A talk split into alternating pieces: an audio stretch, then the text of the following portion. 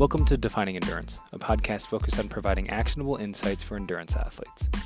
Whether you're an athlete just getting started in endurance sports or a veteran looking to gain an edge, the Defining Endurance podcast is here to ask curious questions with athletes and fitness professionals, and most importantly, dive deep on current training topics so you can become the best version of yourself. Let us wait no longer. Let's dive into this week's episode.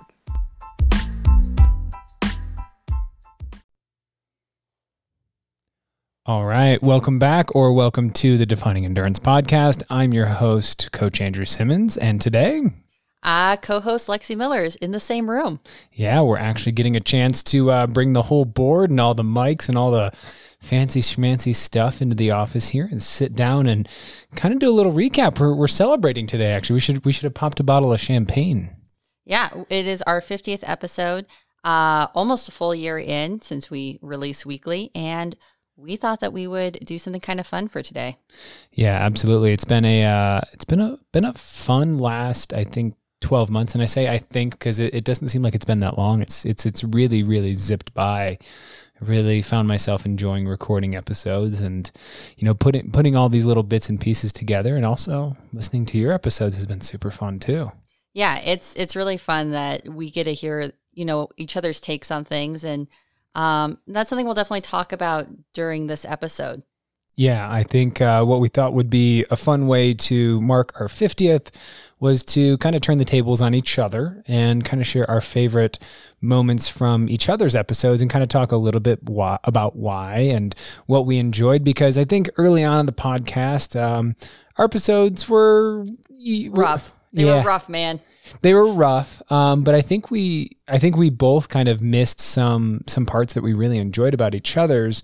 And even now, having gone back and listening to some episodes that I'd listened to before, I'm like, ooh, there's a little gold nugget that I wanted to kind of dive into. So we will make sure that when we talk about specific episodes that you guys know who the guest was and what the episode number was. So if you liked what you heard, you guys can go back and take a listen. So that means I believe that I'll play one of your episodes first. Yeah. So this first one is actually one that I was really excited to listen to because I do the editing. I do listen to all the episodes a couple of times.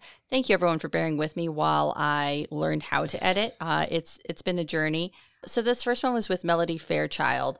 So this one came out actually while I was on maternity leave. So I got to listen to it like it was an actual podcast, like just out on a walk. I hadn't heard it. Andrew had done the editing. So it is episode 32, and I will play the clip now. Thanks for taking the time to connect with me today, Melody.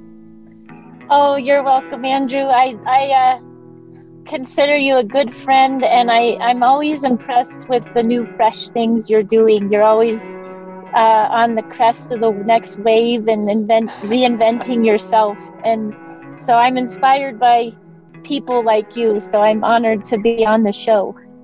Yeah, that's definitely one of my favorite episodes. It was such a joy to share share a podcast with somebody who I truly see as like a friend, a mentor, but you know, in this space, I think, you know, coaches, when from a business perspective, it always kind of feels like we're against each other just a little bit, right? There's this competition to have to maybe one up each other, like, oh, my kid's got to beat your kids. And I knew Melody before she had a youth program and before I had a youth program. And so it's always been about, how do we make each other better? I mean, we share insights on business, we share insights on how we're coaching. And so it's that relationship for me, and that episode in particular has some absolutely amazing gold nuggets in it. Yeah. So for people who maybe haven't listened yet, explain who Melody Fairchild is and what your competitors in coaching. Yeah. So Melody Fairchild, you know, for her personal background, I mean, as you'll find in the episode, you know, she was the first high school female runner to break 10 minutes in the 2 miles. So that's 2 sub-5-minute miles back to back. And this is in the late 1980s, where before we had fancy treadmills and data tracking and anything like that, it was really a huge thing. I mean, she was considered a phenom of the sport. And so, She shares some amazing insights about her journey through, college and the University of Oregon, and some really amazing and tough decisions she had to make there. But we actually met, after the Moab marathon, and literally an announcement came over the PA, "Hey, Melody Fairchild needs a ride back home."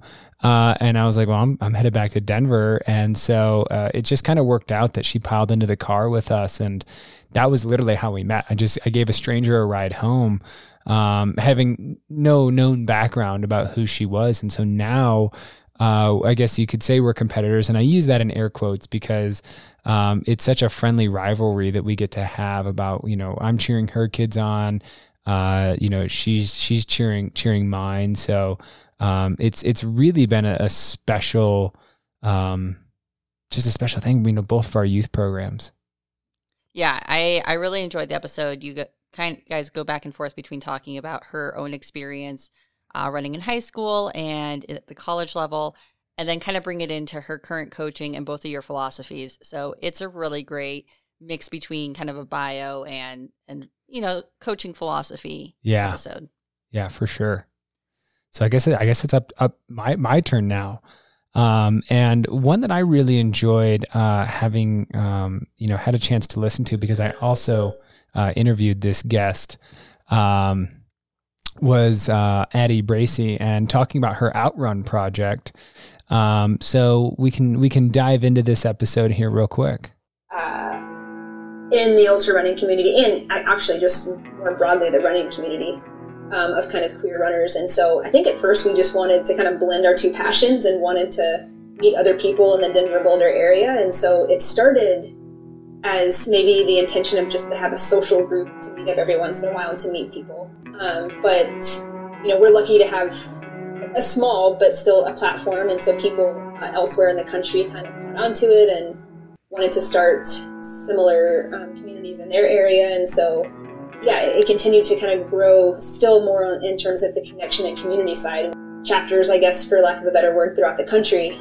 It's all kind of progressed organically because, again, it started more socially, but then we started to recognize that there's actually some work that still needs to be done to make the running space more inclusive for certain members of our community. And so more recently, we've actually transitioned to focusing, especially with the pandemic and not being able to meet up for group runs anyway, we've kind of focused our efforts on more the advocacy side.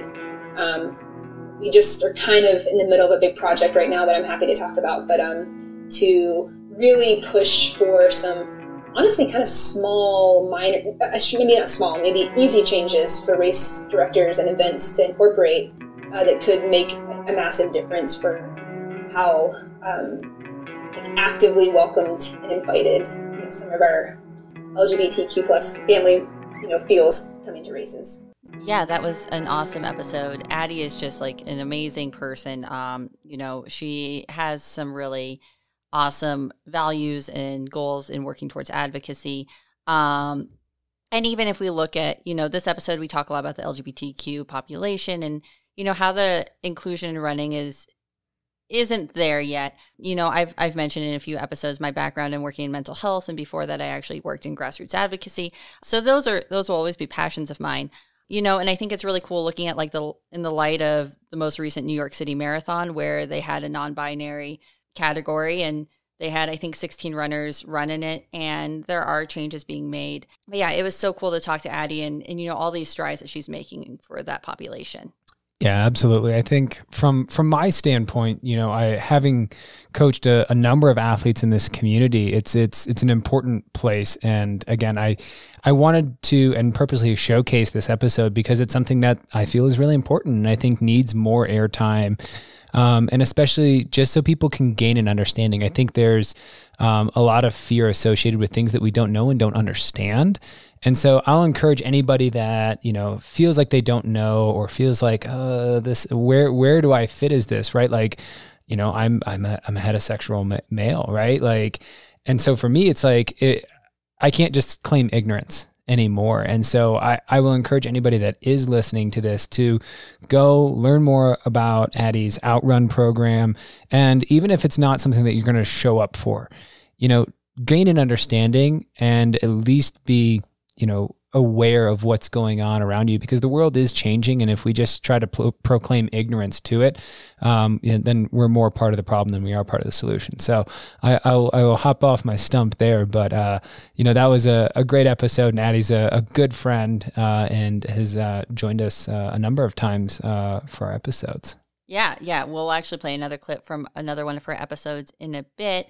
But yeah, I think, and this is something we touch on in another episode, but representation is one of the biggest things. So, being open and vulnerable about who you are can really come across and help other people. So I think that's something this episode and others touch on, and something just to take into your own life. But moving forward, the next clip I have is from Jake Swart, and it's about finding your value. This clip is going to talk a little bit more about the vulnerability of that athlete-coach relationship.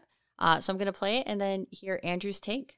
Or not all the time, but there's times where we have people cry in our sessions all the time. And, it's not something that we're prideful of or trying to really, it's not our goal by any means, but that level of vulnerability it's when two people respect each other enough for that. Yeah. Sitting down with Dr. Jake, that was a place that we align, so well, whether I'm working with a young adult who's had a rough day, or maybe it's their first breakup, or, rough family life, anything like that, or just talking with, one of my athletes. I can think to many situations where they've recently gone through a divorce, or life and work is stressful. And I think that as a coach, one of my jobs of many is, often, having those vulnerable conversations, but also trying to create a space where they feel comfortable letting me give them permission to take that day off. But also being willing to share and say, hey, life is really hard right now. Where do we fit? Right. I want everybody to be happy and healthy. But if I just look at people and say, okay, data says this, inputs must equal outputs, we're leaving out this whole holistic human condition that's super important and necessary as a part of coaching. So not only from my personal views that I think vulnerability plays a huge role here as coach and athlete, but also as a business owner. I think it's one of the things that, brings all of our coaches together, is that we show up vulnerable and we work hard. No, I totally see that with your coaching. I've heard you have a lot of interactions with different clients, and it's more than just, looking at runs. A lot of it is talking about the other things going on in their life. And that's something this episode touches on as well, is, a day off from running because of an injury can be so much more than a day off from running because of an injury. It can cause extra stress in your life. It can, be a bigger deal than we might immediately see at face value. And I think that's something as a coach you really bring to the table. Thank you. So I guess now we get to move from one very vulnerable conversation with Dr. Jake over to an episode that I really enjoyed for you. Was actually the perfectionism episode that you did, episode 28. This is one of our longer clips. This is roughly a 3-minute clip. And we may extend it a little bit beyond, because one of the other interviewees that was there also shared a really big gold nugget after that. And I think I'll preface this with saying that, in this, they talk about striving and straining as we move into this world of perfectionism. And I see a lot of this as there's this initial, when athletes are newer into the sport, there's this okay, I'm building. And then they hit a roadblock of some sort, and they either shift into a mindset of trying to achieve this perfectionism, which can be really toxic and hard. And that's why that's an amazing episode I think everybody should listen to in the off season. Or they can kind of shift into a mindset that's okay, I got to go see what worked. And, maybe that's where the point where they hire a coach or things like that. So let's dive over to this one, because I want you to give me your feedback and reaction on this one. But that can quickly kind of turn and cross that gray line, if you will, into that perfectionistic concern, which is when an athlete really becomes that hyper-focused on making mistakes and the fear of doing so. And when that worry becomes, that worry basically takes over, right? And there's there's no other way for them to kind of get away from that. They really focus on the performance and any discrepancy gap that they have for excessively high goals, right? So they have goals that are way up here, and then their performance is here, which is not a bad performance, right? But that gap in between what they expected and what they did is so great that they're so disappointed, and it comes with a lot of kind of that self, it can become self-loathing, but it can be, before it becomes that self-loathing, it basically is really just that severe self-criticism.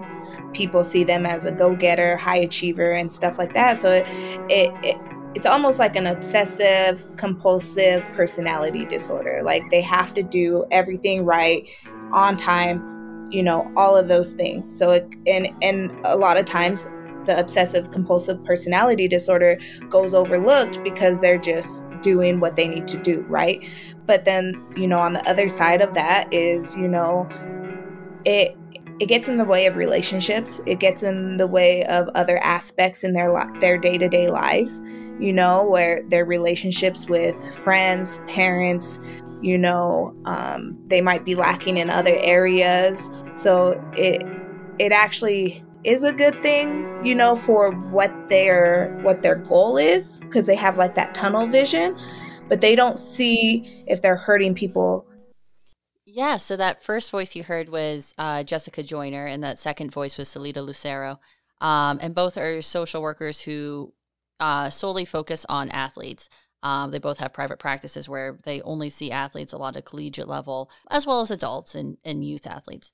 But yeah, I think especially having come from working in the eating disorder field where perfectionism and obsessive-compulsive disorder, legitimate obsessive-compulsive disorder, not the, you know, what people say, like, I have to keep things clean. You know, that might be its own thing. But legitimate obsessive-compulsive disorder and perfectionism can really lead people to be incredibly high-achieving and can serve them really well in life. However, it can also take over their lives. And like how they talk about, you know, it getting in the way of relationships. I think any athlete, no matter the level, has seen that to some degree where, you know, it's one thing to not want to go out on a Friday night because you have your long run on Saturday, but to suddenly start prioritizing your athletic goals or your work goals over those important relationships in your life, you know, they have to coexist. When we become what I call to my athletes that one-dimensional running monster, we lose a lot of ourselves and we lose a lot of joy in that sport. Yeah, right. We see this a lot, especially with at least I do with young girls, but also I see it a lot with my over 40 men. You know, they become one-track minded. Maybe their kids have gone off to college, or they're at a place where everything is really stable. They've got good money. They don't have to worry. So now it's like, okay, this is my last glimmering hope of things, and it at times can feel like it's a grasp for, you know, this last remaining piece of fitness that they're having or could have, and it comes with desperation, right? At some point, right, that goal, that achievement may seem like it's just really far out there, and they become one-track minded, and like they don't realize, and this is really important, is that, you know, the context of what's really happening. And I won't get the host correctly, but she mentioned that there's they can almost not see what happened because it's not that thing that they wanted yet. So, right, it could be an athlete saying, okay, well, I ran 18:36 today. And it's like, well, that's an improvement from your last race, but well, it's not 18:15. And it's like, okay, I hear what you're saying, but you've made progress. And they lose sight of the fact that they've made progress because they haven't hit that thing yet. And that's really that shift that needs to happen with most athletes, at least in my opinion, and where most athletes get stuck is they're stuck at not being happy with something until it's the thing that they have in their mind. But I think about it like my dog, right? And the chance that, like, I let my dog off leash and she finally goes and gets that rabbit, or she gets that duck and she has it in her mouth. She doesn't know what to do with it. And it's like, once you achieve it, right? One of the things that, you know, Katie and I talk a lot about is that, you know, a goal fulfilled is no longer right? Fulfilling. It's not, it doesn't drive you anymore. It doesn't give you anything to strive for. And so when you lose that, then you have people that are now stuck with saying, well, I'm not motivated, and they lose that. Yeah, for sure. Or it's, or, you know, we talk about the post-marathon blues where, you know, it's kind of like being a little kid on Christmas Day where you're looking forward to something and working towards something. And then, you know, it might not live up to your expectations, or it does, but then it's over the next day and you no longer have that thing you're looking forward to. And it's a big letdown. And I think that's pretty common with any adult, no matter their ability level or their goals. Even if it was just to finish that race, it's suddenly they don't have that thing that they're excited for anymore. And a lot of times when reaching that goal, it's like, well, I could have done better. I could have improved. And of course, it's always good to look with that critical eye, but it's also good to like live in the moment. And I think that's where that perfectionist personality, which I don't have a perfectionist personality. So, you know, it's one I've seen in people, but I don't have that obsessive drive that I think can really, really bring people to amazing accomplishments, but also just tear them apart mentally. Yeah, and this is why we'll have an episode that I think will be released by the time this one comes out, where we talk about kind of the entrepreneurial spirit that lives within all athletes. You know, and I think this was the episode with Dirk Friel. You know, we may have touched on really briefly this idea that you know, we have this entrepreneurial mindset that like we may hit some small roadblocks, or we may hit some things that knock us to the side, and we kind of have to shift back into that mindset of like, okay, that didn't go the way I wanted it, but now how do we get back to that space? So, you know, we can, you know, have a failed business or had a failed idea, right? Or have that failed race, but then we just have to kind of get back up and say, okay, what do I need to shift? What do I need to adjust? And that's a mindset that is in the healthy realm, I think, of perfectionism, if you will. Yeah. And that episode is actually coming out after this one. So, okay. So people will look forward to it. Ooh, there you go, guys. You're just going to have to wait. So for this next one, we're actually going back to Addie. And this was an episode you did with her shortly after her book was released, all about, you know, mental training for ultra running. But I will go ahead and play this clip now. How do you kind of help people get, maybe we'll call it unstuck in some of these ways? What are some tools that our listeners can kind of implement if there is some? Yeah, I actually wrote an article yesterday about this exact topic. The question, or like the way I phrase it, is like, what's your reference point? So in those instances when something's disappointing, like whether it's in the moment and you're realizing like a race isn't playing out the way you wanted, or it's more macro, like the season, you know, you're not motivated because the season's not playing out the way you wanted. My first question a lot of the time is like, what's your reference point? Like, not playing out the way you wanted compared to what? Compared to a previous version of yourself, like you're saying, when circumstances were different?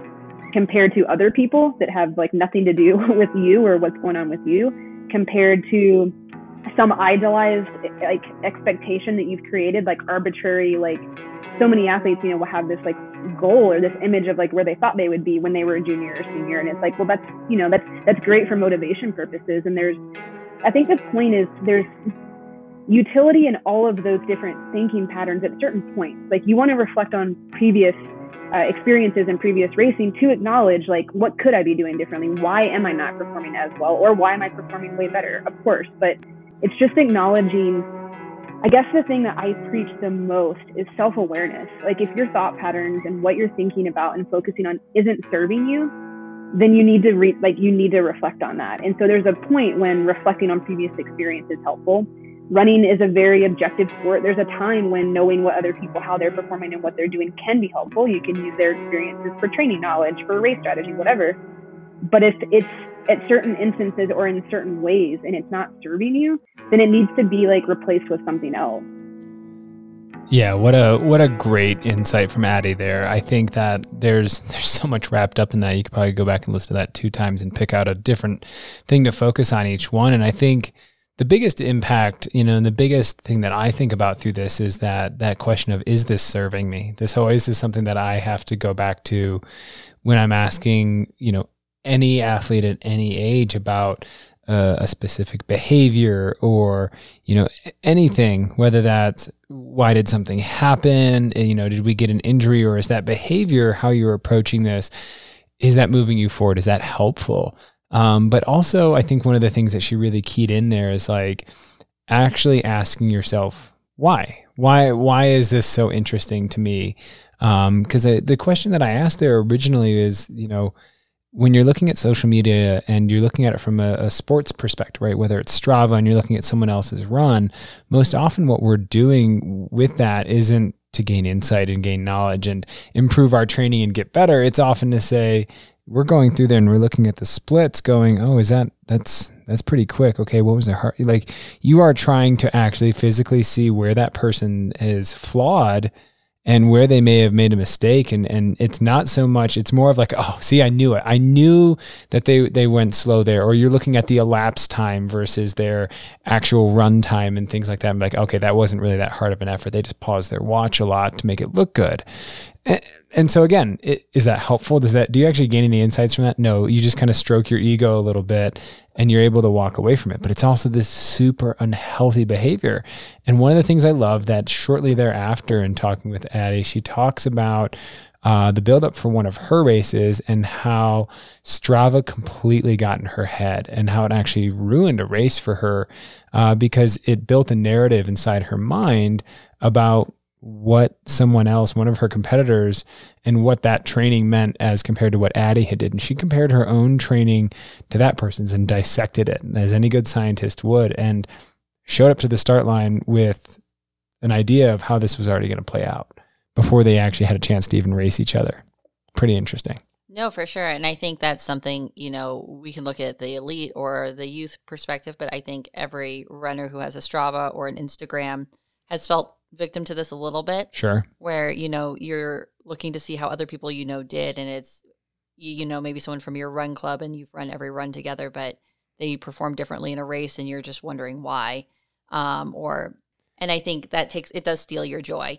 When you're looking at other people all the time, you're not experiencing it in the moment at all. Oh, for sure. And again, right, that whole comparison is a thief of joy is truly, I think, one of the few quotes that continues to live on long past since it's been said. And I think one of the other pieces here, in speaking to Addie's book, if you guys haven't had a chance to pick it up, it's Mental Training for Ultra Running.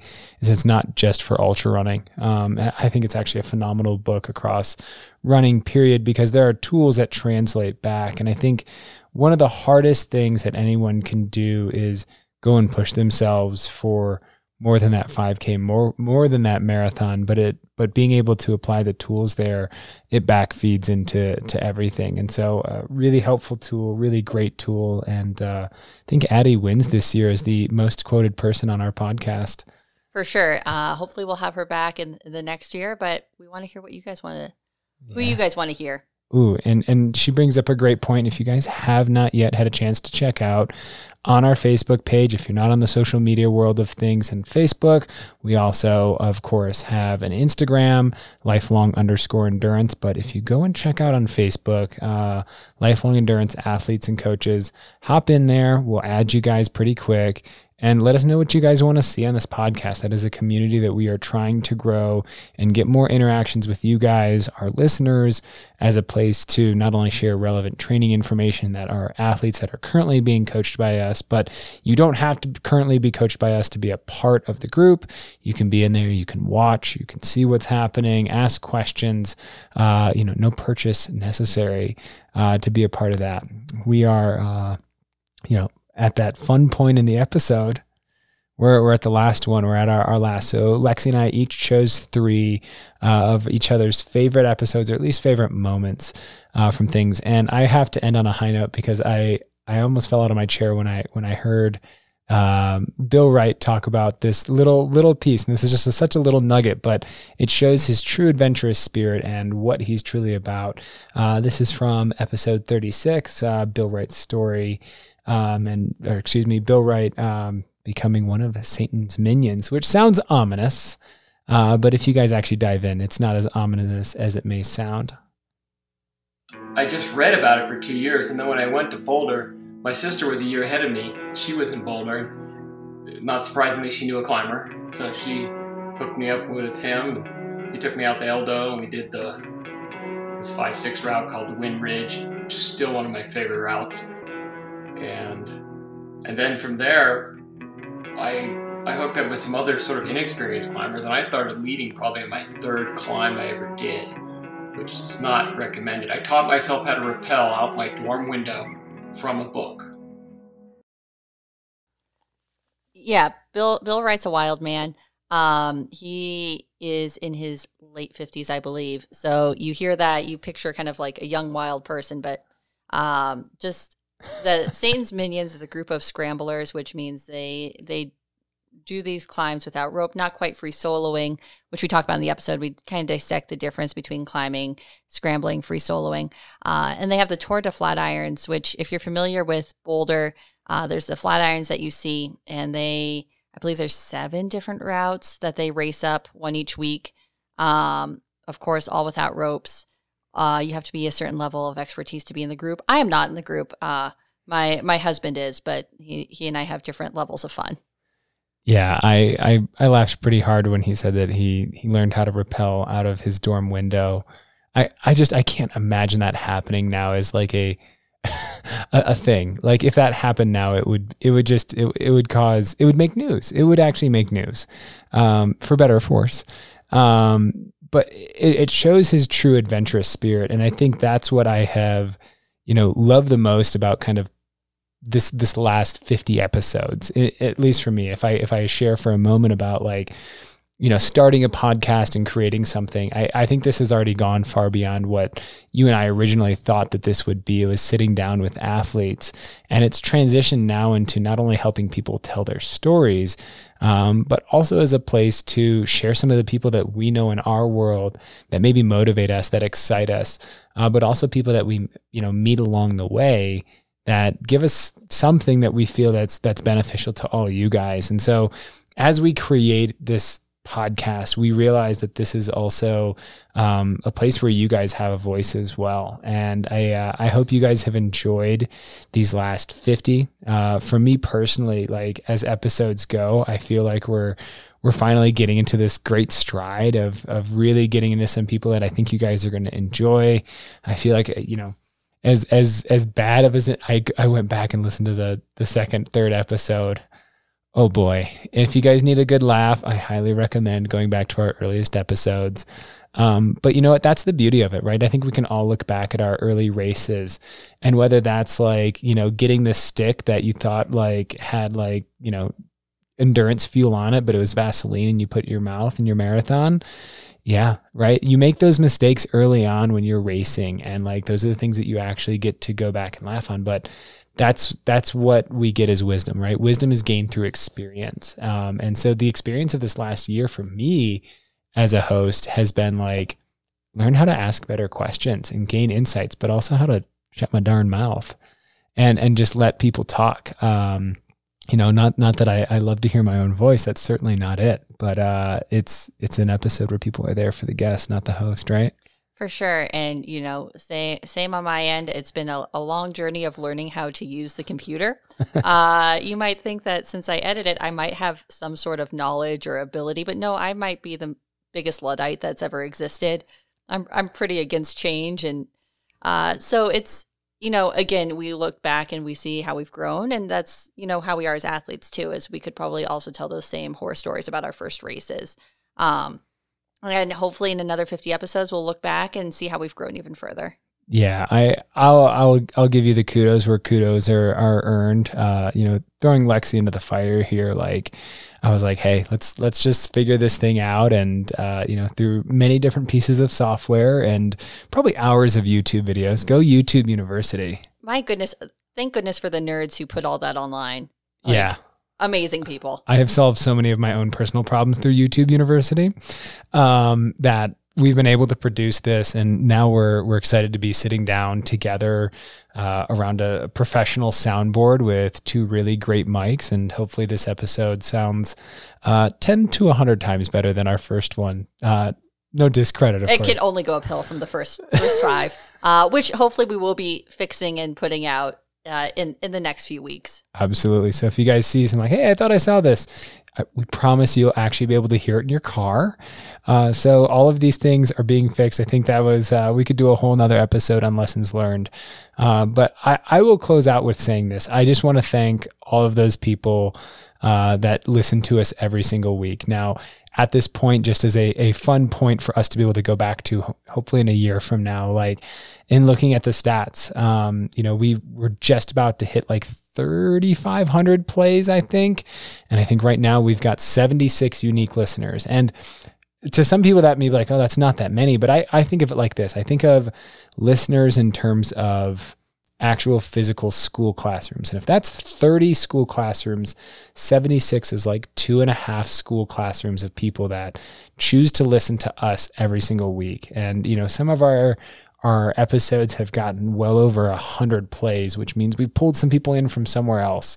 And I just want to say thank you to all of those people and be able to kind of take this little snapshot of where our podcast is right now and, you know, with the hopes of continuing to get better and move this thing forward. Anything you want to say? Yeah, no, we are super grateful for the people who've listened, who've given us like good criticism and feedback and told us that they couldn't hear our podcast in certain situations, for the people who've written reviews and have shared. This is not our full-time thing by any means, but it is a passion project for both of us. So the support and encouragement is amazing. Yeah. So I think with that said, we will get on for the next episode here, and we'll talk to you guys here soon. Thank you guys again. Hey guys, Coach Andrew Simmons here. Thank you for tuning into this episode of Defining Endurance, the podcast from Lifelong Endurance. Do you want more information and content between shows? Follow us on Instagram at lifelong_endurance, as well as on Facebook. You can also check out our YouTube page for more running and strength training tips. Don't forget to rate, review, and subscribe. We look forward to seeing you guys next week.